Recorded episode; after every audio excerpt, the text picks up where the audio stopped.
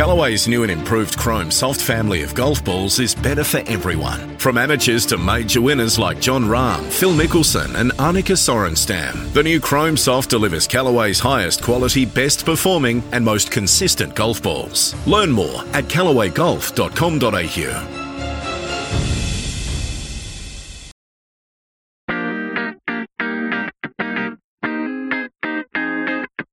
Hello, and welcome to episode 62 of The Thing About Golf, Golf Australia magazine's ongoing search for the answer to that eternal question just what is it about this crazy game? Rod Murray's my name, and on this episode, we're going to meet a golfer who's almost universally considered one of the Australian game's good blokes. Vaughan Somers played golf in an era where the money and driving distance were a whole lot less, but in so many ways, the golf and the players were so much more. Between 1977 and 1988, Vaughan played 149 tournaments on the European Tour and countless more here in Australia. He's best remembered for winning a Gold Coast unit when he had a hole in one at the Tooths Tweed Heads Golf Tournament in 1981. At the time, it was golf's richest hole in one prize, and it immediately attracted the attention not only of the world's media, but also the Australian taxman. But Somers is so much more than that one shot. At 70, he still exudes the energy of a 30 year old, and he remains a highly regarded coach. From playing multiple practice rounds with Seve to hours spent in the company of the legendary Dave Mercer, there's more than one nugget for the attentive golfer to glean from this chat. You'll find Somers at the MGA driving range in Melbourne most days, and if he's not there, it's probably because he's playing golf. Thankfully, he found some time to sit down with us for this chat, which I hope that you enjoy as much as I did. Well, Vaughan Somers, the first thing we have to do, as we always do, is say thank you. The thing about golf is quite the commitment because it takes a lot of time to do, but I'm really looking forward to having a chat with you today. Thanks for taking some time. It's a pleasure. I don't know you nearly as well as I should. So I went to Wikipedia. I looked up Vaughan Somers. Let's see if we can confirm or deny everything that it says here. Status professional, former tourist, PGA of Australasia, European Tour, correct? Correct. Professional wins five, Yes. four on the PGA Tour of Australasia, one on other. Yeah. Masters PGA US Open didn't play. The Open Championship tied 21st best finish in 1986. Mm-hmm. I'm going to ask you what you remember about that week shortly. Born in Queensland? Yes. Yeah. Queensland born and bred. I was a bit iffy about this. Somers had modest success as a professional golfer, winning the 1975 North Coast Open and the 1985 Ford Dealers South Australian Open. I suppose we grade these things on a scale, Vaughan, but anybody who's made a living playing golf is more than a modest success whether they've won or not, are they not? Yeah, I would say that was sad to read a modest success because um, it was difficult to make a living because the size of the money in those days compared to the cost of the travel and the distances you did have to travel. Obviously, everyone that's a sportsman in any sport in Australia has had to go overseas to try and improve his his standard and also to to make a, any sort of interesting money. So you, you by going overseas, you invested a lot, and um, it's the purest form of commercialism, paid on performance. If everyone, if every job and every in every aspect of life is paid on performance, the world would be a much better place. What's the thing about golf for Vaughan Somers? Is there a the thing about golf for you, or is it a multifaceted interest? Oh, it's difficult to say because I just put golf as a package. I'm not a, I'm sort of a weird deep thinker. I think of the inspirational things late in life or as I was going along, I keep them to myself. But, you know, golf as a package was always the thing. If it was me, I was interested in me. Can I win? Can I just beat the course today? Now I'm, you know, I'm 70, but my body hasn't let me down yet, thankfully. Um, and my mind definitely is 30 and it's trying to make my body do what it did when it's 30. And that's the upsetting, sad thing. But I would say that's about everyone that's still fit and getting old, you know, breaks their heart. Um, but, uh, I just, the enjoyment now, I get so much pleasure out of making people say that that's the best I've ever played or no one's ever given me that tip before or still playing with my guests or my, even my staff here at MGA, they're all very accomplished golfers because we, we hire them for that reason or they come to us for that reason. And they're quite proud of seeing me hit a very good shot still, you know. I'm young at heart and I play with them and they include me in their groups and everything, which is unusual for the big gap in the, in the age group. But I try to stay at their level of, of, of, you know, in, interest and entertainment. And they're quite proud of me when I do things that showed them what I used to be able to do when I was younger. We'll probably come back to this name a bit later on, but Mike Clayton, a couple of years ago, I was doing a podcast with him, and he, I think he just turned 63, and he said the same thing. He feels 30. And I asked him about it at the time, and it dawned on me since. How much of that physically still being in good nick as you are at 70, do you reckon, is to do with the amount of walking you've done with golf and the physical movement of playing the game regularly? There's no, uh, absolutely no question. If you think of how many golfers that are still old when the famous golfers they don't, they didn't you know and they didn't look after themselves like I never smoked. I hated it with a passion but a lot did. I think that's a big thing you know it shortens your life. There's no Golf's question not about gonna that. save you from that. the the outdoor life uh, the fun of it just everything about what what the atmosphere at the top level of golf the I don't know the good food you ate because you're a bit better you know you you're financially able to eat well and live well. Um, I, I'm sure that it extended their lives. Most of them lived to their seventies and eighties. You're hearing all the time, you know, it's, it's a, like my old coach, Dave Mercer, 93, you know, said, it's just out in the sun and uh, there's no question that golf had that on them. And, and in the modern era, probably be, be even more so because they're, they're, you know, they've got dietitians and nutritionalists and gyms and everything now. Although it's a much more violent action the modern swing for a lot of the top players that we see, and what impact might we've seen. Jason Day's had a lot of injuries, and I am not sure he's an outlier. What do you think? Well, I, I, I think, oh, you know, They swing it faster, they swing it harder, they build their bodies for get- it, but There's no question about that. Uh, They do, but it's it's still something they practice all the time. And I, I think, I I just think gyms have caused more problems than they. You know, I can still jump out on a good day here if if I- if I haven't had too bad a day at work and play in the afternoon. If I keep my rhythm early and, and ease into it, I think you know. I just footballers amaze me as well. You know, they're, no- you know, they're always injured. They're always crook. You know, they're, you know, but they're always doing these stress tests and lifting the most weights they can do and everything. They for, they forget about running fast and being loose and, and letting the long muscles do things. And that, you know, like when Tiger, he got very muscle bound. it- you know, I'll take, I'll, I'll, you know, I'll defend it to the grave that his body shape changed twice. He went from lean and long to muscly and tough, and then he's gone back to almost lean and long and looks better. It was a sad thing. And some of those changes in your body, if you learn your swing at a certain shape, there's a, there's an absolute history of blokes that you know, most of the modern, you know, most of the amateur golfers wouldn't have heard of that we know of that have never got heard of again by getting fit or losing a lot of weight. And, and you learn your certain swing in a certain shape, but to lose that weight too, they get so cranky. You know, I'm- I've got jockeys who are best friends and when they have to ride at 49, they're usually 53. It's like cutting off a leg and it takes two or three weeks. A bigger man at golf, when he's taken off, he's grumpy. He's grumpy with his wife. So she's not happy at home. You know, he's grumpy with his game when at least little thing's wrong. I find that they're least able to accept adversity when they're, when they're taking off the weight. how important is away from the course for on-course performance for good players, for pros? Oh, I think it's you play a game as you live your life. There was a thing on Victoria Park where I did my apprenticeship in Brisbane and you climbed up this hill to the 10th tee. It was like 180, 180 feet straight up a hill from the ninth green. And it, had a sign up there, you play your game. And I've lived, I remember that since I was 17 years old. If, if you're happy in anything, you know, businessman's happy. I mean, it goes without saying, particularly at golf because there's a litany of this. Again, you, you ask some good questions. Um, a lot of the young blokes get married on a high and bring them onto the tour at a high level and the wives are getting fussed. They're making the cut every week and the wives that make the looked after because husband's making the cut every get the shopping trips and the tourist thing and the helicopter flights. And then you start missing four or five cuts in a row and the, those wives are going there and your wife's getting on the plane with you on the Saturday to go to the next tournament. It's talk about divisive. It's very divisive. And, you know, the best wife in the world has got to really toughen up to help her husband through that. And, you know, you don't, both don't want to be dragging yourselves down together. And, mm. and I find that I always looked at that because I was single all my life on the tour. I didn't get married until I retired. because just for that reason, it was, it was a hard life for wives.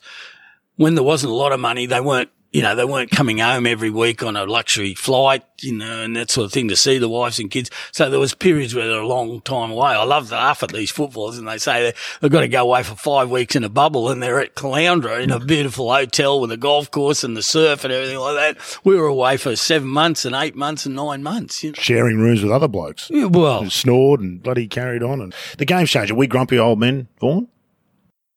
Talking about it changing? No, I don't think so. I think, I think history sh- shows that I've said that except for DeChambeau hitting it hard and, and, and hope, hopefully not changing the game too much. But, uh, you know, until he came along, they hit it hard, but they did the classic swing. I, I keep going back to the classic swing. You still have to transfer weight. He does. And, and, you know, it, it just, he, he's in it so far that he's just they just want to get within 100 metres of green and try and get it up and down now. They don't care if they're in the rough or the trees or they're, depending on what courses uh, they play at different times of the year, there'll be a course that suits your game. Hitting at 350 and don't care whether you're in the bush. One But of them was a US Open course Yeah. last year for him. well, look at the Ryder Cup when they went to France and they grew the rough long. The Americans were on, I, I was loving it. I was just loving it because if you didn't hit it on the fairway, you couldn't play. And that was fantastic. That's the way it's supposed to be. You know, get back to hitting a 260 in the fairway and, and putting a prize on it. That, We might come back to. There's a philosophical discussion about golf courses and their role in the game. Uh, there seems to be two types of golfers. There's those of us who think that the golf course is what makes the game the most interesting and that the game is about golf courses. And there are those who think that golf is about the players, about golfers. Do you, would you agree with that as a proposition? The two types, just to start with, two types of people? Oh, I, I would, would partially, but I think I would, I would downgrade the people that, uh, that think golf about the courses. I- love the, it's a scene for it, but if they, if they play a, play the British Open down the Centre Dandenong Road out here, the winner's going to win. It'd be innovative. The- yeah, we, we, we'd, we'd all love to be there for that. But the winner's going to win. Yes, of course. You know, the worst course of the, you know, I used to laugh about blokes saying, oh, the greens are terrible this week. Well, they're terrible for the winner. yeah, that's right. And then they're terrible for the bloke that makes the cut. Just do your best. They're slow this week. Hit 'em harder. They're fast this week. Hit 'em softer. But just, just play the game. You know, the, but that's why I think there's two divisions. I think even at a, even at a 20 handicap level, the competitiveness still overrides the beauty. So I've had this discussion with others. So Bethpage Black PGA a couple of years ago, the Brooks Koepka one, and and was it Beth not Bethpage, um, the one in Atlanta, and Tiger chased him all the way home there three years ago, 2018. Adam Scott was in the mix. Yeah. Not a particularly good or interesting golf course, fantastically interesting tournament.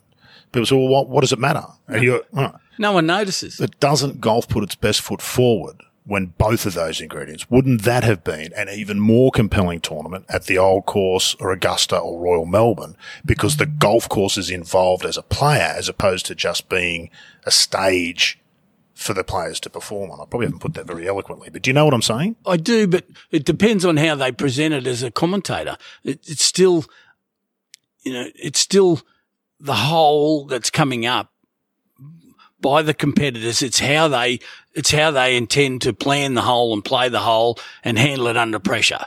And, you know, the, when they're looking at it, they're saying, oh, is Tiger going to get nervous or is Greg Norman going to get nervous in this battle or is Brooks going to get, who, who, who cracks first? And it's all about nerves. That's all it is. Don't worry about that. The People, the only reason people ch- swing changes from the perfect one they do in the practice fairway is nerves. The, the C grader coming up the last hole at Burleigh Heads where I used to be the pro or, or Kingston Heath or Capital Golf Club, um, he's got as much pressure on him in his mind as, as, as Jack Nicklaus has coming up and they say that's ridiculous, Jack Nicklaus. But Jack Nicklaus is built to cope with the British Open 18th hole. The, the direct, the, the boss of CSL coming up the last hole of Burleigh playing for the C grade championship, he isn't. That's as high as he can aspire to. So when that's is it, he is experiencing, that's why they don't perform as well. But the guy that wins the C grade is performing as well as Jack Nicklaus because he's, he's nervous, but he's still doing his job. He's, he's the best C grader with all the pressure. He, Jack's the best pro with all the pressure. Are you born with that or do you learn that, Vaughan? Can you Uh, teach that? Or more importantly, can you learn it? Some things can't be taught, but they I can be learn it a little bit, but it is a it is a gift. It's born, and I can identify it. I Is can it a see it. personality trait? Um, yeah, but is, is that's you're born with that. Yeah. And you can change your personality or you can hide it a bit. And that's the other fallacy. You know, golf doesn't build, you know, everyone says, oh my, oh my, Dave Mercer's famous saying was, it was his. And he used to say to me, he said, son, he said, golf doesn't build personality. It, it identifies. That's right. And that was, and the kids, kids do that. But you can, I can identify the guys that are going to, not always the bad ones, but I can tell when they're going to be good. And we always used to watch, later when I finished playing, I used to watch the golf with David and he would say, you know, we used to discuss, I said, how are we going to pick with this? I like this bloke and he, he didn't like him and he liked that bloke and I didn't, or we like these people, you know, together. And he'd said, son, you just watch, see if they can complete their backswing the first time they come under pressure because they get short and they get quick when they're nervous. And they still do. I talk to the kids about it now and they really enjoy that and it really helps them get through that business. The biggest thing you can do somehow when you, as I used to say, when your bum's puckering, when you're nervous, and it, that's all it is. Don't kid yourself. It's all about the nerves. It's how you handle it. It's being proud of being nervous and still doing the job, whether it's any sport or any business thing or anything. Most of us, and I know I'm one, under that kind of pressure, I fold up like a cheap deck chair. But some embrace it. Jordan was famous. Give me the ball. Give me the chance to fail.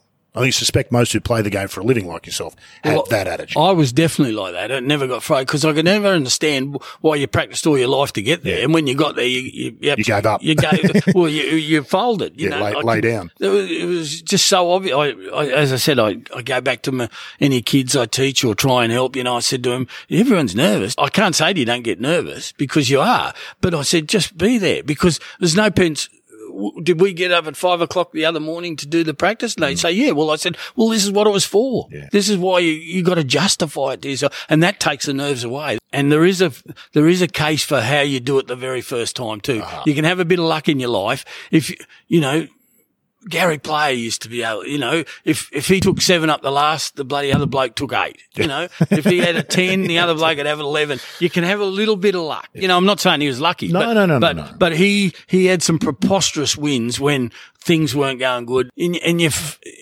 if it happens enough times, you actually think you're invincible and, and you, you'll get through most of them, you know, and then they forgive you the ones where you fail because you, you know, seven out of 10, you, you were successful or six out, six or seven out of 10. They forget the others then because they think, oh, well, they only remember, good thing about golf, they only remember the good good things about you. And, um, that's what does it. So if you have a bad experience the first time, it's a big, long way back from that. If you have a bad experience the first couple of times, it gets bigger and bigger again. It keeps, it's compound interest either way. yeah. Due the And winner. not, I, I guarantee you, except for exceptional circumstances late in the year, where you might, you know, you might, I, I had it one year in Europe where I needed a check to stay exempt and it was the hardest thing you've ever seen in your life. I was playing like this absolute, you know, just, just trying too hard to get it done, you know, and I was getting worse and not better.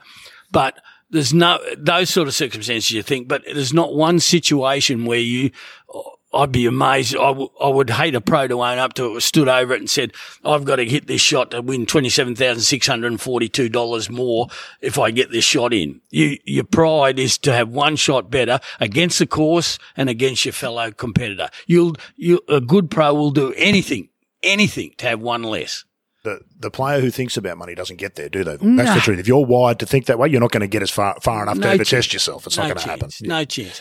Let's talk about the tour. You played the tour in what many believe to be a bit of a golden era. Uh, tell me firstly what it was like when you played. It was fun. It was fantastic, exciting. Would a modern player say that, do you reckon? If I asked one of the Hojgaard twins who are No. 19 and 20, No. what's it like playing the tour? Would they say it's fun? No. Just, it's just a joy. And it's mechanical. It's, you know, trackman screening. I've got to get up at this hour. I've got to do that. My I've got to do four hours this and no, no, no, no. Um, no. What time did you get up?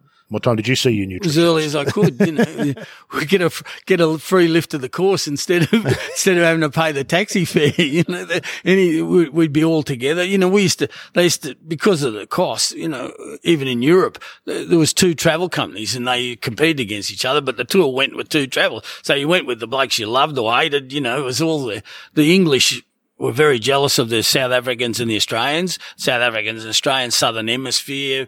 See, we went to their country. So w- w- they got the best of us best Australians when they're the best so, so we were beating them and competing with them, and and they're getting beat up by foreign players, and we were a bit brash. We were, you know, Aussies and South Africans, you, never, never backward that, and come yeah. forward, but. But, but, but it was fun and, and they, there was two camps. There was never, there was definitely two camps. And then there was um, Europe and America were at the time were at war, you know, because Seve was jealous of the fuss. The, the era of Seve was the thing that changed Europe. There's no question about that. And, and then foreign players being number one in America changed it. You know, they, then they had to look out like a Norman and then Langer and Seve and Faldo and that. Again, Jack Newton did it in Australia for us, not, not as America, but he kept saying they're not better than us. You know, we used to go to Europe because everyone said, oh, America's too good. Wasn't too good. The press used to tell you they were too good. You know, they were playing on better courses. As soon as we got there, we always did well. I didn't go to America, sadly. That was the only regret I have in golf that I got invited time once when I was at my peak. Uh, you know, just got a free invite and, and I didn't go and I should have gone because I, I might have liked those courses in that era at the time. I was, I was pretty good at that sort of golf. You know, if you presented me a nice course and Perfect lie. yeah, Aerial. I didn't need that, but I mean, I would have made the most of it. But that's that's you can't have that back. But but the I think it was a golden era because you know golf was rising. Arnold Palmer had started it, but he'd gone, and and the big three had gone. But they there wasn't a gap. We went straight into Norman, Seve, you know, and then and and all the the Europe and the rest of the world finally not being intimidated by America. And that lasted a long time. So America were trying to catch up. It's like the Ryder Cup. I mean, you didn't get anyone to go. No, to Ryder Cup until they changed it. Well, so the, the, the tours, the tours were the same.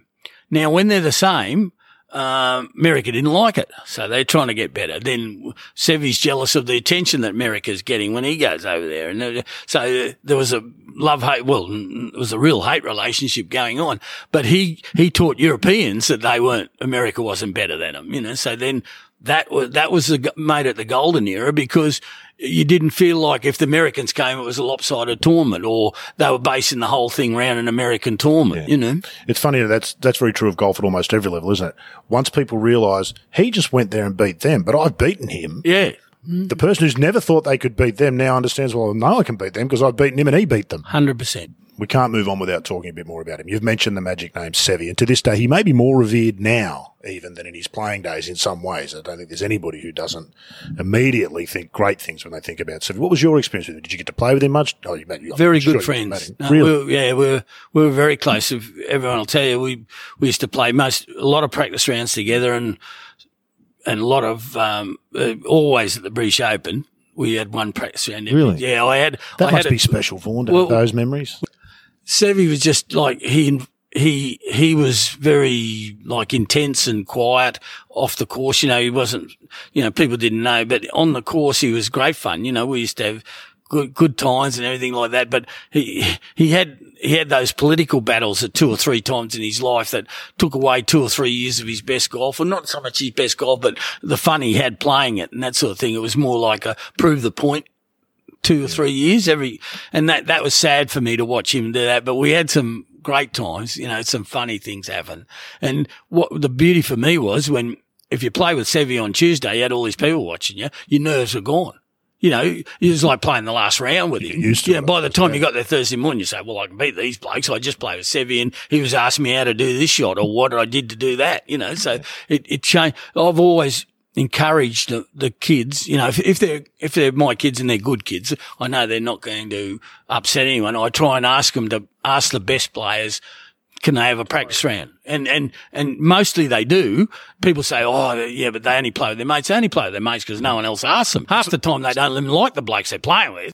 I'm interested in, you were talking about Seve being a bit different away from the course, and people will tell you the same thing about Lee Trevino in particular. What's the performative element there? Seve in some ways, and I think of Lee Trevino in particular, probably less so Tiger, but Norman I think was like this. There's something about performing in front of a crowd as much as anything else. The showing off element of, Let's say- look what I can do. That's, was what you brought up before. There's so many different scales of personality, and and they're the ones that got there. You know, we've had millions of people, uh, well, hundreds of people come through the tour that were show offs and layers and and uh, and tell jokes. And and Trino said you can only tell jokes if you can carry it off with your playing. he said no, no good, no good being a funny bloke or an idiot on the tour if you can't play. If you can't play, you can get away with anything if you can't play. So then there was Jack with his sort of personality. Norman was all out front and rip shit and bust, you know, mm. let's go. And, and, and the people loved that. Women loved it, you know. Seve was the, the cold, you know, he was the assassinator, you know, he's like a, he would have been the James Bond or the CIA bloke that, you know, Seve, you know, Seve came to play here and he was playing at Metropolitan in one of the Australian Opens and I was staying with Mr. Williams who was a friend of mine and um, down here, and his very best friend that he owns horses with, the, who my dad was best friends with up the Gold Coast, a bloke called Tommy Petiona. Now they were both wealthy men and good businessmen, and they came out to the golf to watch me, which they didn't come to watch very often. I was doing okay, so it was one of my favourite courses, playing nicely at the time, and they come down to watch, and I said, "You play with me every every weekend if you want to. You know, we go and have social games and betting matches and everything. Don't come watch me. Go and watch Seve. And we went to dinner that night. And this, this man, he's still alive. He lives, he, he's 90 years old, lives up the Gold Coast still, Tommy Petiona. And he said to me, he said, I found who I want to come back as if I ever come back. And I said, I said, what's happened? And he said, oh, Lloyd took me over to watch Seve and we played. And he said, he plays golf like I want to he's a millionaire like I wanted, which he is. He was anyway. And he said every woman in the crowd wants to race him off. So I've died and gone to heaven. and that's the way I always say about Seve. He plays golf like everyone wants to, yeah. wild and exciting. He, he's very wealthy because of that. And, and every woman loved yeah, him. Absolutely. Every woman loved him, wanted to take him home. Amazing character. Clates always uses the words adored, that the players adored Seve. Is that true? Because the biggest stars of the game aren't always a favourite amongst the other players. Europeans they? did. Americans secretly didn't, you know. And there was those nasty Americans. You know, I never played with them, but I got I got told about them, and I was when they came to Europe, their reputation preceded them, and I used to look for it, and I'd say, "Oh yeah, they're right about that," you know, where they were just everything was had to be star insular. Yeah, there's an insular thing about it. America's best at everything, yeah. you know, and and then Seve didn't fit that, you know, and, and he, and he didn't own up to it or didn't comply to their, their ideas and it was good. But, you know, uh, uh in Europe, they loved him, you know, there was little, little tiffs every now and again between the big three, Faldo, him and Langer didn't always see eye to eye. Well, okay. three different countries. Yeah.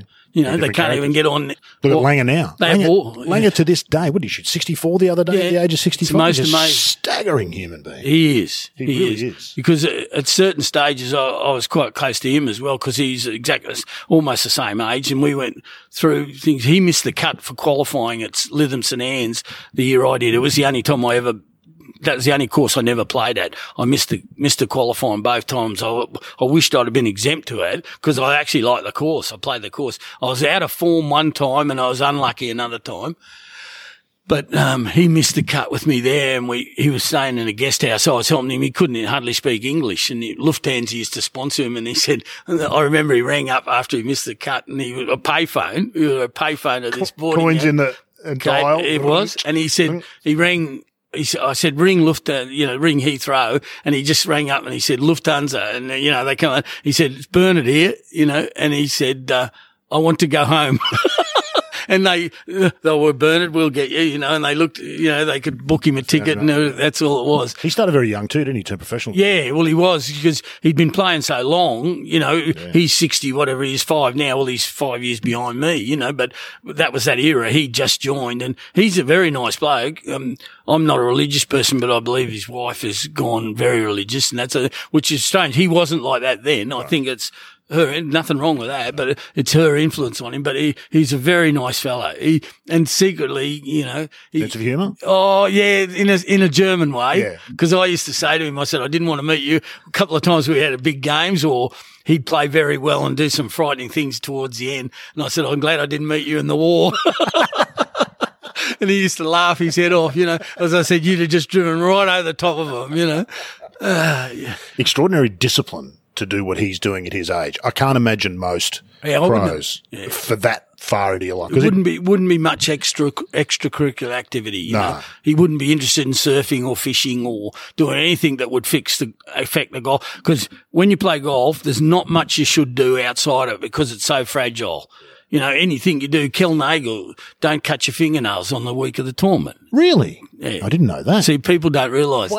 that. I've always told my kids that as well, and they think, "Oh, you know how when you cut your fingernails, Yeah, they always different. feel weird." Yeah. well, there's your putting. Don't cut them all the time. Wow. See, that's the thing he thought of. Don't. I used to play tennis on the Monday because I'm a golf uh, sports nut, and I used to love just boring as hell. You know, waiting for the next tournament. I wanted when we finished Sunday night. I You wanted to see up Monday. Monday. Monday, I couldn't wait. I couldn't. I played the most amount of tournaments. I just loved golf, but that was all it was. I had to keep playing to make a regular. You know, I didn't Mm-hmm. Is that get enough for your game. Vaughan, in hindsight? Oh, who knows? You know, if You you're won't find that on the tour today, will you? You'll find No, nobody who finishes. Sunday and plays on Monday. They're all, love that. They're all sooks. Yeah, they're all sooks. They're all pampered and everything like that. If you had to play, they they'd have to play. you Funny, isn't it? The more you have, the more entitled you feel. Don't you reckon that's very what much that's so. about? Very much so. But it just, you know, if I was rich, I'd play more. Wow. I'd play every day. I was, Wow. you know, and, and and they say, "Oh, you wouldn't?" I said, "Yeah, I would." You know, I I go out and play here and here. You know, my bosses at Crown take you know want to go, and I'll play. I, you know, I go with I go with the caddies here. I go with my mates here, and when I'm tired, I'm you know, and I feel like not going, but I'll go. My coach used to play with me when he was eighty. Wow. David, he'd come out and play nine holes and watch me, and we'd talk about things. And That's an extraordinary it's just- passion, Vaughan. At 70 years of age, there aren't many things that people will go and do if they're a bit tired. I can't think of anything else that could drive people.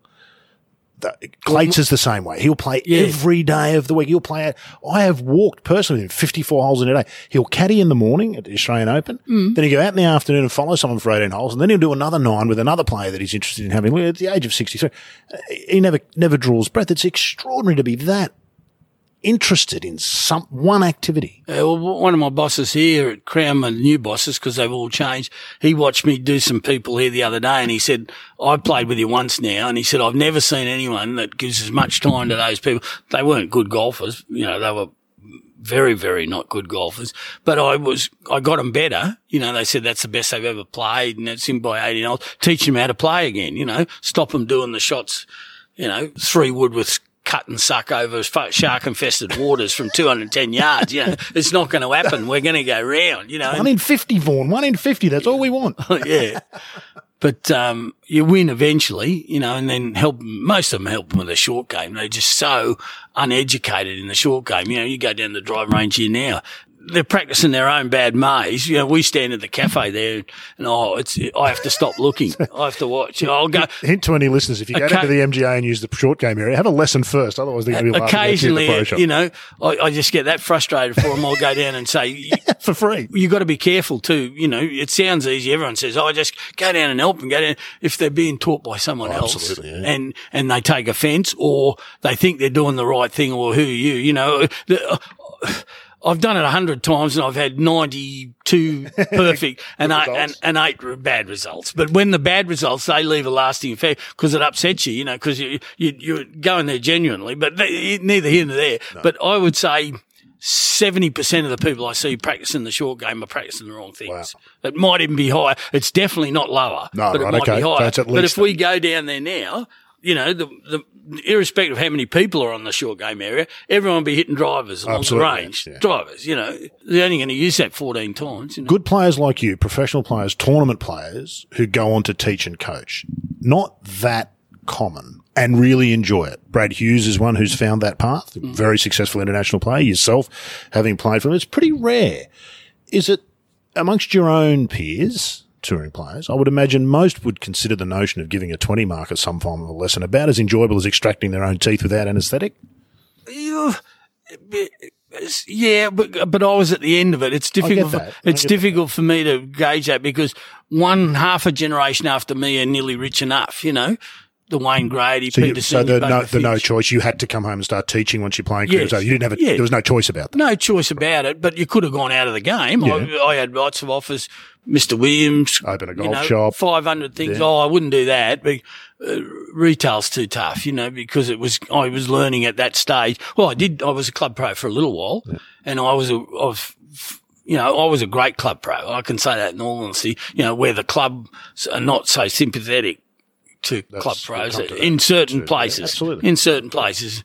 But, um, I gave my best to my place. You know, we won the pennant 13 times. Wow. While I was there, I produced a lady that won four Australian Championship Ladies Opens, and I had Darren Morgan, who worked for me, who was runner up in the Australian Amateur twice. So I had four lady winners, two runners up, and 13 pennants. So a proper golf club producing Little golfers, tiny, little tiny country. contributing to golf and contributing a little tiny one. Which one was that? That was a Burleigh, Burleigh Heads. Yeah. It depends on the passion. You know, you, mm-hmm. you can drive, you can drag your golf club up if you've got the passion for it. You know, the whole competitive system lifts and everything, you know. But we both know what happens then, Vaughan. The club looks and says, well, look, Vaughan's He's making a lot of well. money in the pro shop there. The club could do with that money. Vaughan, you're out. We're going to take it over well, before you so know much it. out. They take the services away that Yeah. you're doing, and you you go in on a certain amount, and you, and hmm. and and they're being badly run, and you improve it and do it, and it can, it does happen. There's no question. There was a real trend of it probably in the 90s and again about 10 years ago. Oh, it was even before that. My boss was Les Wilson,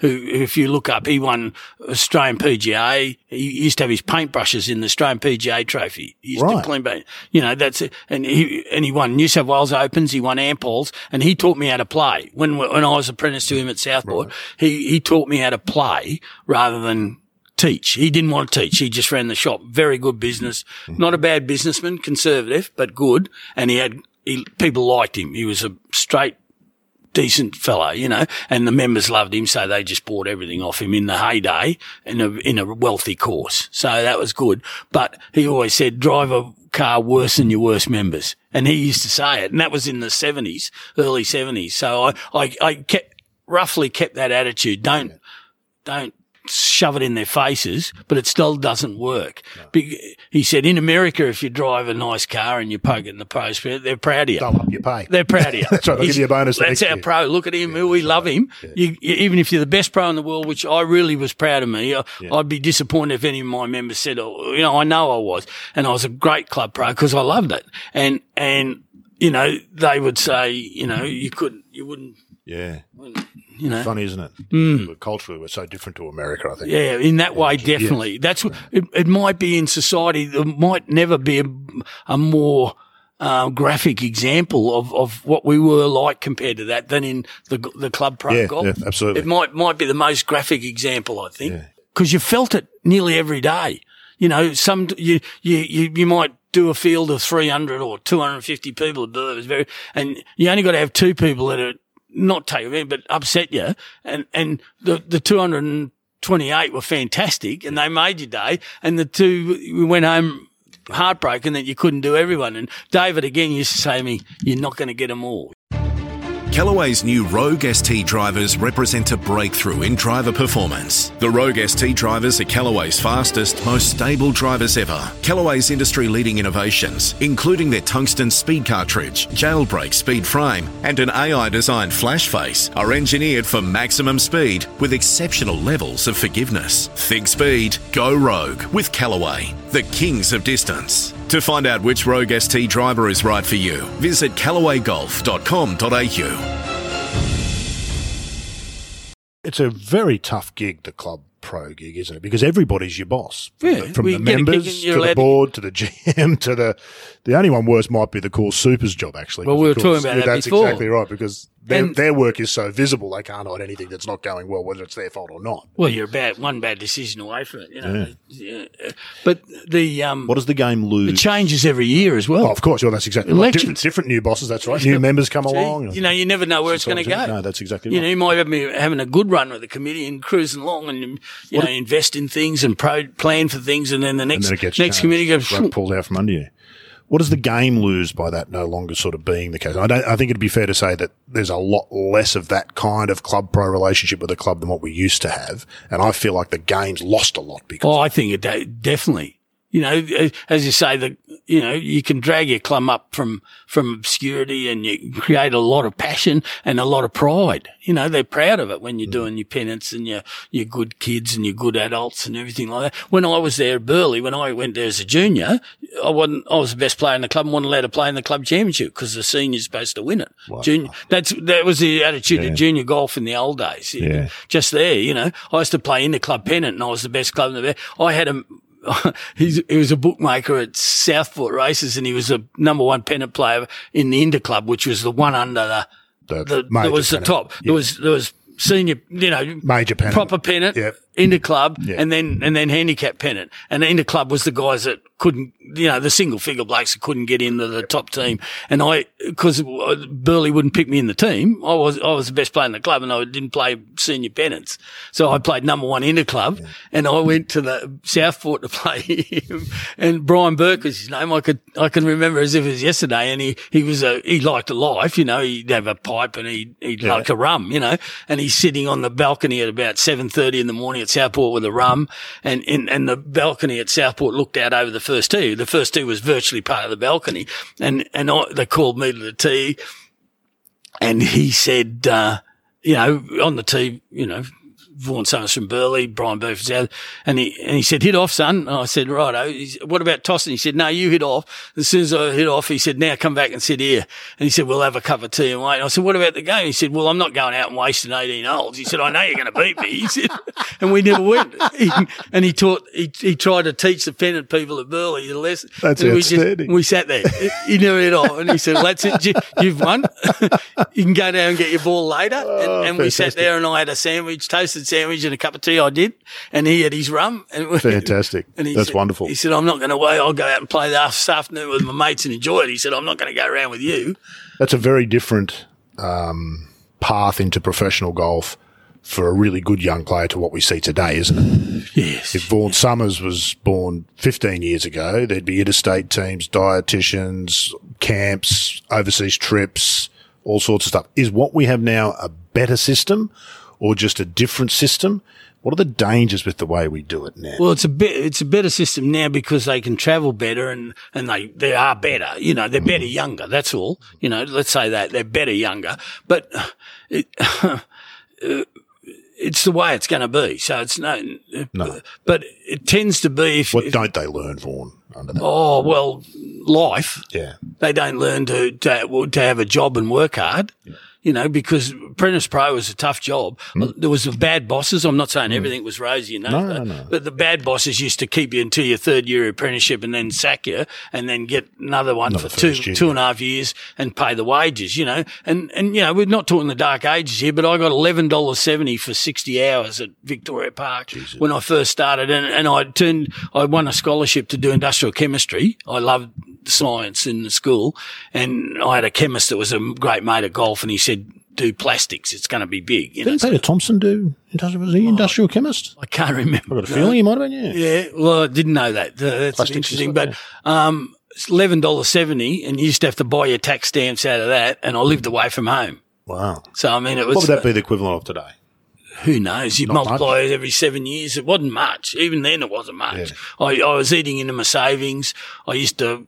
Um, I, I, used to. I used to buy the balls off the drunks at all the drunks used to sleep at in Victoria Park, all the alcoves and everything. You know, it was a public course in yeah, the middle of the city, yeah, yeah. and they used to find balls for me, and I'd sell them back to my boss to make a profit. And I worked wow. at the Trots on Saturday night, uh, running the information from the drivers to the bookmakers at the. Wow. Uh, and I used to get ten dollars for that. So I used to get a ten dollars double my wages for, yeah, for, for six night, hours on six Saturday hours night. That's discipline of a different kind, isn't it? We talked about Langer being disciplined. That's discipline of a different well, kind. It was because that's why the, a lot of the kids fell out of it because.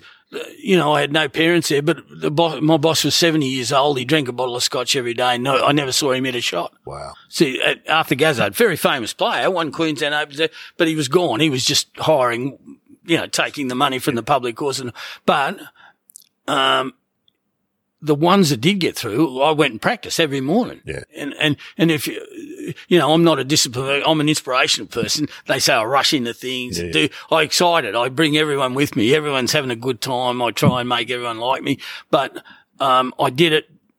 I did have discipline to do that. You know, I thought if I'm going to go for this, we because I, I wanted to play.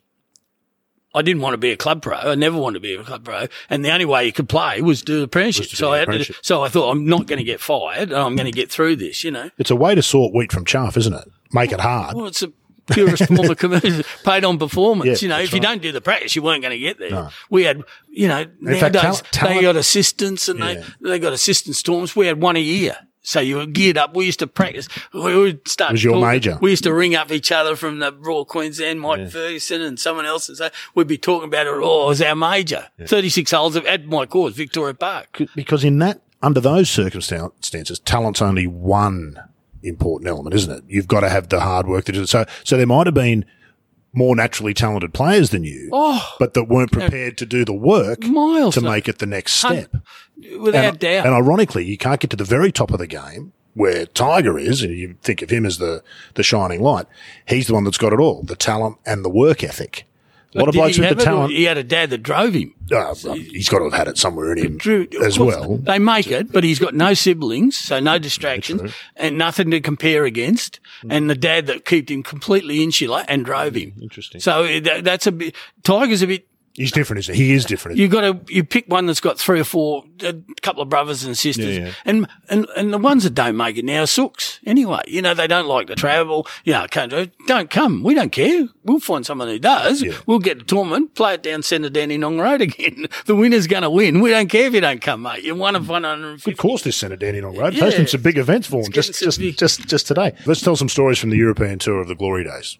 The- We often accuse, and I think it's probably fair to say you've called them sooks, the modern tour sort of professional, but it's a it seems to have a lot less characters in professional golf now. Is that just looking through rose-coloured glasses at the past, or were there more? I mean, you told me a story when we organised this interview about some lunatic bloke who played the tour who couldn't oh. could barely play golf.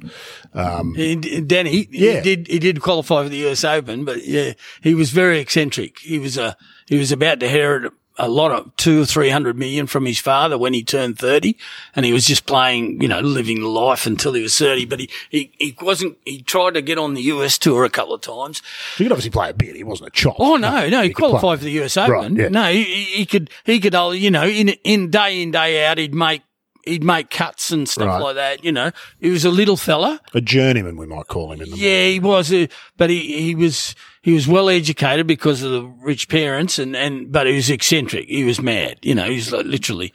And, um, oh, I, I told her the thing, we, we, lo- we lost him at Geneva airport one day and we left without him because we, we went everywhere looking for him. Where him. were you going to? We were going up to Cranston. Oh, Cranston, yeah, right. It was about a four and a half hour bus trip up the most terrifying road. You all go from bends Geneva and stuff, and isn't it? Yeah. 6,500 feet up, Yeah. up, up to the ski school, which is a golf course in the summer.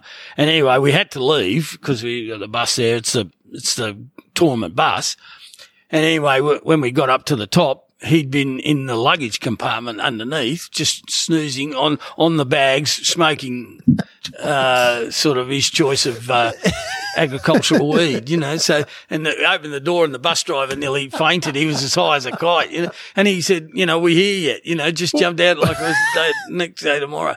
And he spent the whole trip in the luggage compartment. Bizarre. Yeah. And he was the one that wanted to have, he called us at dinner one night, he called us all together and he was a friend of Clates, to be fair. You know, he, he wasn't my cup of tea because, you know, I did, I sort of avoided smokers on the tour. Right. I just couldn't. have- Anyway, that, uh, be the boy, he said, he used to like me because we were sort of uh, out there characters. And, um, he called us there and he said, when I inherit this money, he said, and this is still in the days when 150,000 might have been first prize or total prize money on the US tour sort of thing. It was still not the big money, you know, at that stage. He said, I'm going to inherit a lot of money when I'm 30. And he said, cause he was anti-establishment. And he said, well, I'm going to put on a tournament. And he said, you and I and Clates are going to pick the exempt players and all the famous ones. I'm going to throw obscene amount of money at the tournament. So all the famous players who keep us out of tournaments now are, are not exempt. And he said, we're going to go out and watch them pre-qualify on the Monday. and I thought that way of thinking really appeals to me. To think of that, he said it's going to be obscene amount of money because he guy kept saying they won't come. He said they'll come, they'll come, and he said we're going to go and watch them suffer like we have to. Oh, And- that's and fantastic. It was. It's a It was. delicious idea, isn't it? Yeah, it was. To think of that is really Yeah, yeah, yeah. frighteningly good, actually. As a spectator, it'd be a fantastic thing to watch. Flip, just flip the tour one Flip year. the take tour, everyone who yeah. finished in the top 125. the You've got to go reverse your grip. The reverse grip. Yeah, that's exactly It's right. not. No one's ever taught of it before or since. It was took him. and he, we, yeah, we need some new ideas, don't we? Because the new ideas being thrown around. he broke his caddy's leg on the follow through backswing one day. He was posing for a shot that he'd hit through the back of the green in French Open at the race Chantilly, and and and he was posing in the follow through finish, looking at it. It bounced one bounce on the green and went in an artificial fish pond at the back of the green. It's all lovey dovey there. It was the ninth hole, and he he held the pose and held the pose. The caddy went away and got the divot, and he's putting the divot back down there, and he didn't see him, and he swung down in anger. Fifth, this is like ten minutes almost later. He stayed there in the position and come down. He he he nearly chopped his bloody leg off, and the, the caddy loved him so much he, he got a he got a uh, like he was in a boot and he had a crutch and he's caddying for him with a buggy for the next two rounds. He did that, those sort of things, you know.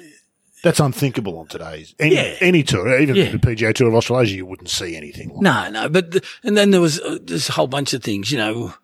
You know the two tour companies. You know there's Mm-hmm. there was a thousand stories, but the two two companies used to fight against each other, and they try and get your business over there. We went to Tunisia one year, which is the we only went once or twice. I think it was the, the worst place in the world. You know, but all the wives wanted to go because they're going to buy gold, and the tour officials wanted to see it the first time. We're in this hotel with this great big um, enter entrance, central entrance and the rooms surround it and went all the way up. And, um, it wasn't an Australian, it wasn't me and it wasn't Clates, but it might have changed the time for the buses, uh, for the plane to go on the Monday morning after the tournament. And the, uh, through the night, they'd only have a night watchman, and I think they were ready to get the plane at nine thirty, be be in the be downstairs at seven thirty, and somehow it mysteriously got changed to four thirty in the morning, and they've all arrived, the wives and the kids and everything like that. And I walked out of the hotel, uh, out of my room, I could hear this screaming and yelling. They're all saying, "Where's the bus? Get some coffee, food." And they're all sport brats. And we looked out of the hotel down off the balcony, and I said. I think they might have overstepped the mark a bit here. You know, you've got the Ken Schofield and everyone's up there the for the four thirty bus. It's not going to come until eight thirty. And uh, yes, we ever find they never found? Out. No, no, you know who did it. I know who did it. yeah. We won't ask you on. Uh, No, I know who did it, but um, oh, to this day, I'm going to probably take them to grave because most of the participants are still alive. Right. Okay. So it's for your own personal At the safety. time, yeah, it was personal safety, and I thought this bloke, he, he, this is nearly serious. This, you know, it's like it's about as much as you could do. Tony Johnstone Betty's caddy could he jump over the cat, Mellion, you know, the, the, the, the they two two dairy farmers hired Jack Nicklaus to build a course. They had to be. They I think they had they had lots of tournaments there, about four or five tournaments. I nearly had a Ryder Cup there. I can't remember. And um, to keep the cows through the course, it wouldn't hurt it. They they dropped the roads. They, you know, they dug them into a Right, so like a and- trench. Yeah, and, and the cows and tractors could And go through play the- over. play over. And and he bet his caddy, you know, twenty pounds. He uh, caddy must have said I could get over there. Well, You know, you old blokes got to go down through the. The walkway. the styes and the walkway and everything like that. And, and, and he said, Oh, I'll jump it as well. And I said, Tony, don't you? Of course, he doesn't make it. He gets to the far edge, breaks his ankle on the thing, mm. can't play for weeks. Right, We've had Stuff- him on this show too. He never mentioned that story. Yeah. He's a terrific character, Tony. Tony Johnstone, oh, very cool, close mates. He, he sent me a tweet not so long ago because we played in the Hennessy Cup team together. That was one of my highlights. I, I got into it. It's like the President's Cup in those days. And mm. they, it was Europe versus England and Ireland versus the rest of the world. And I three What was the format? Was a match play or yeah, uh, round robin, match play, match play, stroke play. One from each country played in a three ball, and and you you you got points if That's you won. Yeah, yep. And um, I missed. I three putted the last at York, the tournament before it, to miss by. 28 pounds getting in was biggest disappointment I ever had in my life, you know.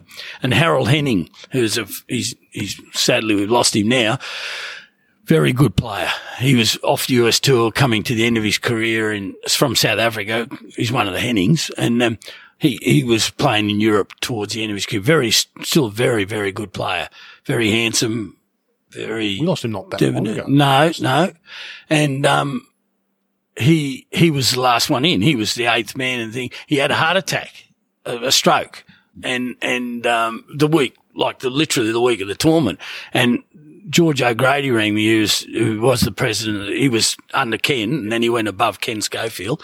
He rang and he, I was out mowing the lawn, the backyard in London. I, I used to look after our house there. We made a pool and a Aussie barbecue and a, had the back lawn for chipping and everything.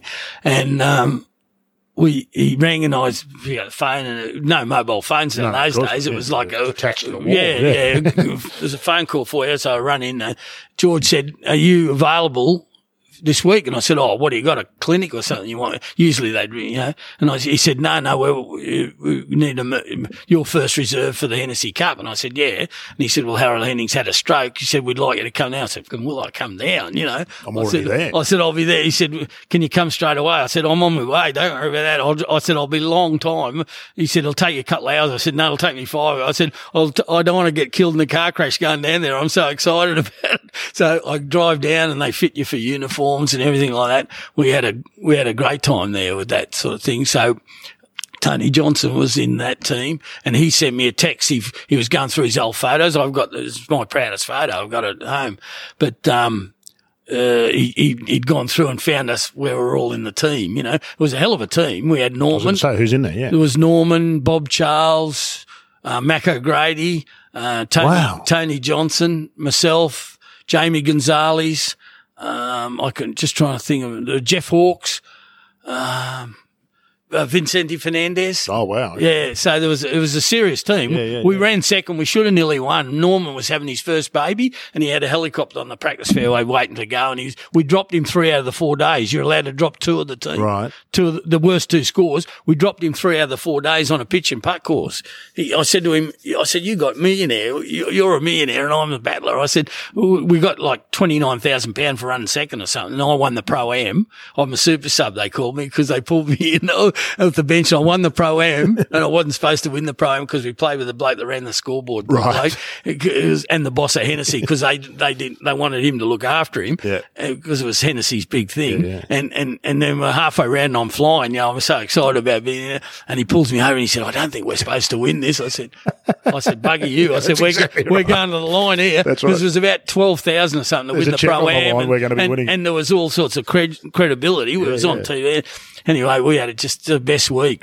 How much of the game at the top level is mental versus physical? You've obviously got to have a certain level of physical proficiency to have. Nowadays, it's massive. It's, it's against, it just gets, they all train hard enough. They've all had their clubs fitted with an inch of their lives. You know, that's why I laugh about clubs. You know, manufacturers won't like this, but, you know, they, they hit six and eight fairways. That's all they're hitting. You know, and they got flex twist, do this face, you know, they're the, best, 500 they're the best in the world. as soon as you, as soon as your bum's puckering and you put two hands on it, it can go in the bush because nerves, nerves. Only you're only trying to hit too hard for ego, which is you, you know, again personality, or your nerves make you do it. You, you can tell when it's happening. You, I, I'm a real good watcher, and I love watching you. Well, you know. You can teach people. Adam Fraser is a pro. He bets on the golf. Well, he can tell he's another good pick. He he'll look, he'll have a computer set up to bet on a certain shot doing something, or if he thinks he's going to choke right all the way in, he'll press a button as soon as he's seen the shot or seen his attitude, and he'll get on before everyone else decides that he's not going to win, and that sort of thing. If you can read it, you can read it, you know. Ian Triggs told me something very similar. He said, as a golf coach, when he watches golf, he doesn't watch like other people. He watches for little things that Mm. Yeah. nobody would ever No, think. to that's it. what I do. How high did he tee that up? You know, what are his mannerisms just before? What did she do just after that putt? That's what. And of course, television makes that hard because as a viewer, you only see the shots. You don't see the in between. And It's the in between that tells you how people are actually feeling, isn't it? Of course it is. And also, I used to say to him, the television hides Tiger's finish. You don't realise he's holding his finish till the ball lands. You get your pupil to do that. And they always say, I'm po- I feel like I'm posing. I said, yeah, because he said, I said, well, Tiger, and they said, no, Tiger doesn't do it. I said, how do you know? And they said, I've watched him. I said, when you went and watched Tiger, I said, he hit and you went, there's the ball. You're not watching him. No, that's right. Oh, well, yeah, you're right. I watch the ball. I said, you, as soon as he hits, you look where the ball's going. You're not watching him still. He watches it until the ground. Every good player in the world watches it into the ground. They finish position. And then, so I get them encouraging them. And I said, you know, It's such a little thing, Vaughan, but it Balance. makes so much sense when you say it like. yeah, balance. Well, they don't interpret it. They say, I watch Tiger. They're not watching Tiger. They're watching his ball. And then, and then they don't see him hold it until then. And balance, in cricket, and tennis, and balance is everything. The big thing I try and teach them is balance. When, when, when you're nervous, swing to hold the balance. That's all you got to think of. Swing the balance and you're not going to come out bad in the pressure situation. You know, keep that, keep that, keep that. And, and good coaches should encourage it so that even if you get a 20 marker, you know, that absolutely can't be any better. You'll get him better if you get him swinging the balance. Ego lets you go at a speed that you that your personality can hit at that doesn't topple you over, doesn't spoil your balance. So, uh, and they say, yeah, but I want to go further than that, or I can hit, I can hit harder than that. I said, no, you can't hit harder than that and keep your balance. Keep your balance. And that's sad, that's but right. that's, that's the golfing god saying that's who you are. That's as good as you are. You can all do a bit of balance. If they can't really do that, you teach them the little old man swing from Royal Melbourne where you, you've got a coat on and a tie and they just used to roll their hands around it. But you can only go at the speed that lets you do that. If you go one mile an hour faster, you're going to get there early or late. You know, so you, you just, ego gets in the road. Balance we overcomplicate and oversimplify golf, don't we? In so many ways. well, it's it's part of the industry. Yeah, you have got to have three wedges. Why that? Because they're going to sell more wedges. Right. Not because it's going to help you. It's confuses you. If you can't hit the first one, then the other two's not going to do great, much, is it? A great tournament would be go back to a basic set tournament. Half set half set. Seven clubs. Fantastic. You know who'd win? Tiger. Oh, no, no. no I know Some other blokes had come out of the woodwork yeah. that are good at that stuff. It's amazing. You know, Tiger might miss his, he might, he might sook it. Yeah, I'm not, I use the word all the time, but he might not like the idea of missing his favourite wedge. Oh, his favourite wedge. You know, leave me alone. You know, he changes it every three weeks because he wears out the lines in it. He practices so hard. But, you know, it might, it might bring a whole new identifier into the game of, of another section of the community that have got good hands that aren't as good as him at just blasting at 320 metres, you know. The money's better, but would you rather play in this modern era or when you played? Leaving out the money. Oh, leaving out the money. Leaving out the money. No question, the old era, because just. There doesn't look to be a lot of joy at the top of the. No, no, no I, I even say, you know, they've got these psychologists don't smile, don't. That's bull. There's no. It's a game. It's a, and when in the end, you want to see who wins the US Open, but it's only put on for people to watch. Yeah, that's right. It's a, it's, it's an entertainment. You're not, you're not a doctor. It's like a play or a, a, a rock concert and that sort of thing. You don't want them to come out, uh, just, you know, ice cream at the TV screen, just smile or bang your putter or just do something. Know, yeah, just something, you know, and don't do the, don't cleanse everything like they do. You know, there's, it's, it's dead old pros these days. That's what I call them. They cleanse everything. Yeah. Well, there's, there's a real you're not allowed to say, you know, the course is no good. You're not allowed to say, you know, that the weather's been bad or you're not allowed to say you don't like playing with that bloke or something. Anything. And yet we know from other sports, AFL's a prime example here in Australia. They don't play, what, eight games a week or something, but it's 24 7 coverage. Yeah. They're not talking about the games. They're talking about all the stuff around it. Golf, that's what golf avoids like the plague deliberately the tour is deliberately avoided, and I think it's to the detriment of the game in so oh, many ways. Very, very much so, because it is a show. It, in the end, exactly right. you know, if someone doesn't want to watch it or someone doesn't want to read about it, it won't go on. No, you know? no, that's exactly right. Yeah, indeed. Everything, eh, you know, even sadly with the ladies' game when it wasn't, you know, if people didn't want to watch it, you know, you can't sponsor it because you know they say who's playing or yeah. There's something interesting about those. I mean, you know, you're a golfer, so you would know this. Uh, watching good women players play is no less entertaining than watching good men no, I, I quite it's enjoy a, it's a, it's a phenomenal product. It's more relevant to my pupils, their game by miles, you know, because I, I teach them about not trying to hit three irons over shark infested waters off a tight lie. You know, anyone over five handicap shouldn't have a three or a four on. Two, two and one just don't even rescues. Don't rescues are ma- magnificent things. You know, in the old days it was an old man's club. You know, and real men don't use rescues. Now that Koepka's got a rescue. Koepka's got a five wood. Shouldn't be allowed to though, should he? Seriously, shouldn't be allowed to. At that level, you shouldn't be allowed to. You should have to carry along, aren't you? It's, it's an examination. It's a part of the game that used to be examined that is no longer. Yeah, well, it is a part, but but relevant to the people that we're selling them to and, and, and teaching them to, and I want to enjoy it. It's good for me to see that they're using them and not, and not not feeling like it's a test of manhood, you know, because you can't hit your three on or your two on. I, I'm, I'm, a, that's about one of the only things I'll go against tradition for because, you know, again, that's you sell golf clubs, you got a vested no, no, interest. no, I don't. Well, I'm not in retail anymore, but I, no, I want people to get better. I know that my 20 markers are going to go better, much better with rescues than they are with the four. I tell them all the time, go I'll get a, I'll get a rescue working too, down the ninth here hmm. and, and, and they'll hit, and they'll hit a reasonably good one. Let's say an 85 percenter for a 20 marker. And I'll say, in, in, as long as God put breath in you, you never hit a three iron like as good as that. No. And they won't. No, no, that's true. But but Brooks Koepka doesn't need that.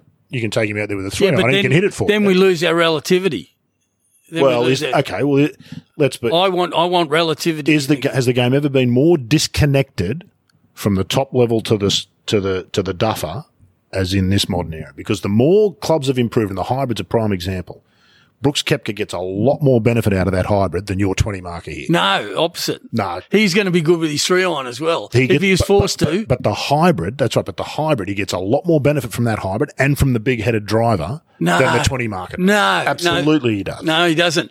In the old days, when we had wooden woods, Mm. and we're not going back there, but this is the one. There's one thing I'll tell you. Nikki Price, a good friend, right? We were real close. So when the wood, metal woods came out, he said, Vaughan, I improved 15 metres in length, and I went from seventh longest on the tour to 58th. Mm-hmm. He said, because it brought the bad players in. Mm. The 20 marker with the wood, the, the metal wood, he mishits it a little bit. He's, he's up like 15 metres behind well, you now. I'm well aware of all that. Well, but but and, and I don't I didn't improve. I just hit it nice in the middle, and I'm going down there. They improved twenty lengths. It helped the twenty marker way more than it helped me. Way more than it helped me. I was good with the wooden wood. Oh, think and I'm good. I I'm still good with you. the metal wood. I'm sure you're wrong, but I've got They to were figure out. they how. were terrible. No, yeah, not, you're definitely on the wrong track there. I don't the, think so. The bad players got much better with the metal woods and relative the technology. to each other. But, No, no, but relative to me. Relative, they were uh, when they mishit their wooden wood. They were they weren't in the same postcode when they mishit it. Now they scunge it, and you think, oh, is it that terrible? It's come off the bottom of the plate or high in the toe or something, and you walk down, he's seven yards behind you. He's a, a four foot. 11 Chinese 23 marker, you know, that, that doesn't hit in the middle of the club, bless his heart, and, and he, and he's seven metres behind you. And he, you couldn't find him with a postcode in the old days. we might be talking about different things, but I want to move on to a couple of things because I've just noticed how long we've been at this, and it's ridiculous. There's a bunch of stuff I haven't talked about yet that I wanted to. And the first thing I want to ask you about is everybody I know, when you say the name Vaughan Somers, says, wasn't he the bloke that won a house for a hole in one and it cost him a fortune? I didn't cost a fortune. I won a house. It was the biggest prize in world golf that's because right, it was before the first prizes in America were worth more. Start was from the beginning. Where was it and what was it? What, Tweed Heads on the 17th hole, the first day of the tournament. what, the tournament, what tournament was it? um, Risha's Classic, I think it was called. The, it's a greeny uh, Shire, Tweed Heads, no high rise, and they'd finally granted a a high rise. Um, it's still the only one there. You take off in the plane, you and can there see it they are, everywhere, twin yeah. towns. There they are, two of them. There is now. They got, they had three, and they only built two. Um, and because of the finally getting it through was the biggest you know, blow up in the whole world. They've obviously offered an apartment to publicise it as a hole in one thing, and it was got publicity around. And it was One funny. bedroom, two bedroom, three bedroom? Yeah, a nice three place? bedroom. Three Oh, bedroom yeah, beautiful. Up high, I imagine. Yeah, Bob Hawke had the one above me. Nice. He bought one. Nice. So he was the floor above me. I was the fifth floor. He was the sixth floor. Um, and we were walking around on the Tuesday and, you know, reputed 200,000, which when 200,000 was a serious lot of money, you know, 80, what it- that's what it was 1983. worth, yeah. Yeah. And he said, and I, my dad was walking around with my brother was playing the same tournament. Perry, he's a pro in Germany now. Hickory player, world Yeah, champion. yeah, yeah, world champ, yep. Lovely bloke too, Perry. Yeah, mayoress of Cologne. His wife's the mayor of Cologne. Yeah, right. That's right. Yeah. Um, and dad was walking with me for a few holes and we, we, there were signs everywhere about this hole and one thing. And I said to, I, I swear to you, you know, on my mother's grave, and said, Dad, I said, at my stage of life, you know, I'm going comfy and I'm a good player, you know, life's going to be look, looking pretty good. If I won that, I said, that'd make my life, you know, thinking that I get a unit, Yep. I'll just move in and then all the rest of my money or any investments I've got are just the bonus then that I, I could live there. I'm at the Gold Coast, a lovely apartment on a course, 36 hours. That, and I said to him, that, that, he said, I said, that'd end my life, fix it, perfect. And he said, it would, wouldn't it? And I said, yep. First day, first time at the hole, early in the morning, playing with Alan Cooper, who's a pro in Western Australia, and a bloke called Tim Silver, one of the American recruits that came out to get experience. I would say there'd be 200 to 300,000 people said they were on the tee with me at the time. Half and watched Gene Sarazen and hold was, out too. Yeah, and, and there, was, there was six. Yeah. There was six. Two of them were my very best friends, and two of them were a couple that came from New Guinea that I met when I used to play in the Rebel Open, and they called their they were breeders of greyhounds. They called Somers Ace. They they call the greyhound after. Outstanding. And he won a lot of races. He was at Harold Park. He killed them. He, he, we, I won a lot of money on him because they used to ring up and say when he, and, and, and, and I, I tell you, there was six, six people, which was at nine twenty in the morning. So That's- absolutely. Yeah. And, um, I hold it and we're like, What- what club? How long? How? Six iron. You've just seen it. no. I was still down the stairs, Australian blade sledging a six iron. And it was just a nice shot. As soon as it took off, we were all joking. You know, you always say, oh, this is in. close, yeah. I said, cause, cause this is the hole. We're saying, well, this is our chance, boys. And away I went and it took off and it was beautiful. It just landed 10 foot short and dribbled in and we are going ballistic and everything like that. And then people started to run down from the clubhouse and they heard it's gone and, a- and a local boy in your own town. Yeah, that's right. it was triple then, you know, cause Great publicity. so I, I played the last and I've hit it in about 10 feet to, and I need it to shoot 68. Ir- Eh, ir- Inconsequential of the story, but I, my mate was the Qantas airport manager at the time and he was there because they were helping sponsor. And, and I missed a putt. I had a good putt and it lipped out. And I go in the clubhouse and we're sitting there having a sandwich afterwards. And he said, I knew you were going to miss that putt at the last. I said, how'd you know that? He said, because you hadn't had one since the 16th. That's a very good it line. was. It was. That's a great and, line. But that's what it was. And then obviously everyone was celebrating all around the world. I've got the scrapbook at home with Italian paper wrote it up, a Spanish paper wrote it up, the French paper wrote it up, English, uh, millions of English papers wrote it up and it was quite flattering. And, um, and then the tax, tax thing, obviously, because. so what happened? Well, you win it and you get earnings in kind, so you're taxed on it, and that was still in the provisional tax. Most people don't real remember provisional tax, but So provisional tax, you used to pay your tax in advance, yes, didn't you? so they expected you to have another two hundred thousand dollar hole in one the next year. The Yeah. largest prize in the whole of golf, so we fought it, and and, and all the people at golf. When did that become lawyers- obvious that there was going to be a tax issue? Oh. Not on the Thursday, I Some assume. no, yeah, just about. Oh, really? Oh, reporters got onto it quick. You know, they're thinking, "Oh, what's going to happen here?" You know, like they, the, the amount of money was just obscene. You know, it was like Two hundred thousand would what, be a million or a million and a half Oh, in this day and age. more, So, more. uh, a three bedroom unit on the Gold Coast. Yeah. What would you pay yeah, for that? Yeah. So uh, the tax came pretty quick. You know, they had photos of me picking the ball out of the hole and the taxman standing beside the pin with a briefcase and all that sort of stuff in the paper, you know. Course. and it went on for a few weeks. It got, it got legs. And then like Kerry Packer's private, like tried to, so, no, Sir James, Kerry's dad, Right. sent his QC, somebody else's QC. Every QC in Australia tried to fight it for me and we didn't get it. But, um, sadly, what would have happened is shortly afterwards, at the time of the thing, John Brown was it was the sports minister yeah. for Australia, and he he made love to his wife on the desk did. and had to resign. Yeah. Well, he had. This is I said it's the most expensive lovemaking you've ever made because it cost me one hundred and eighty thousand.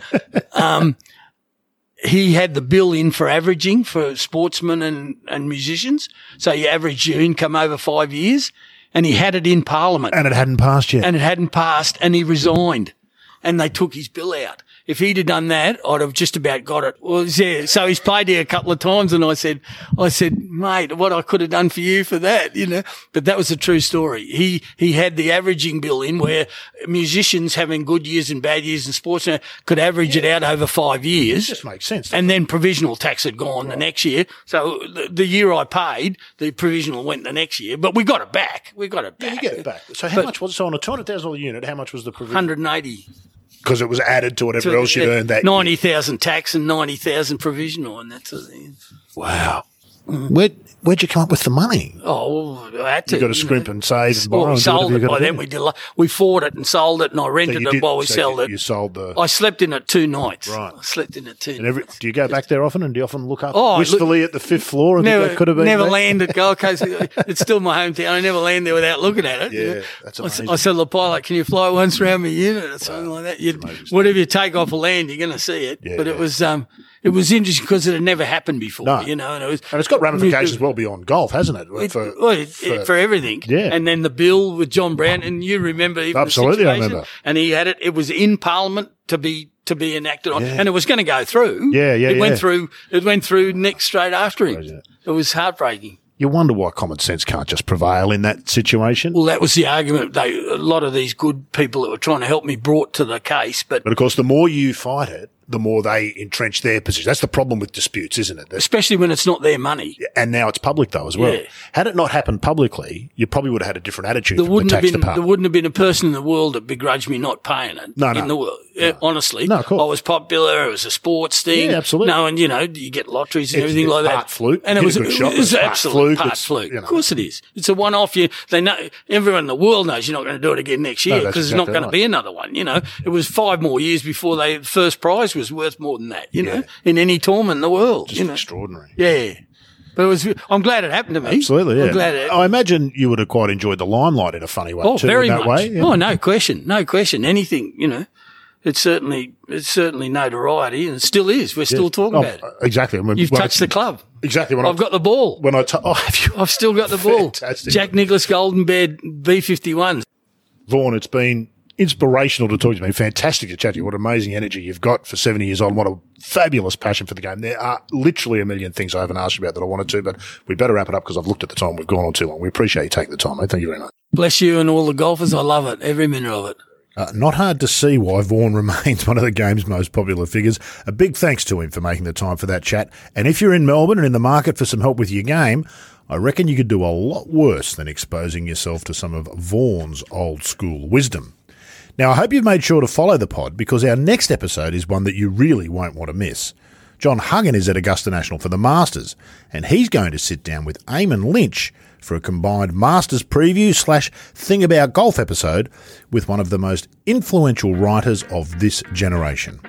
That's next time on The Thing About Golf.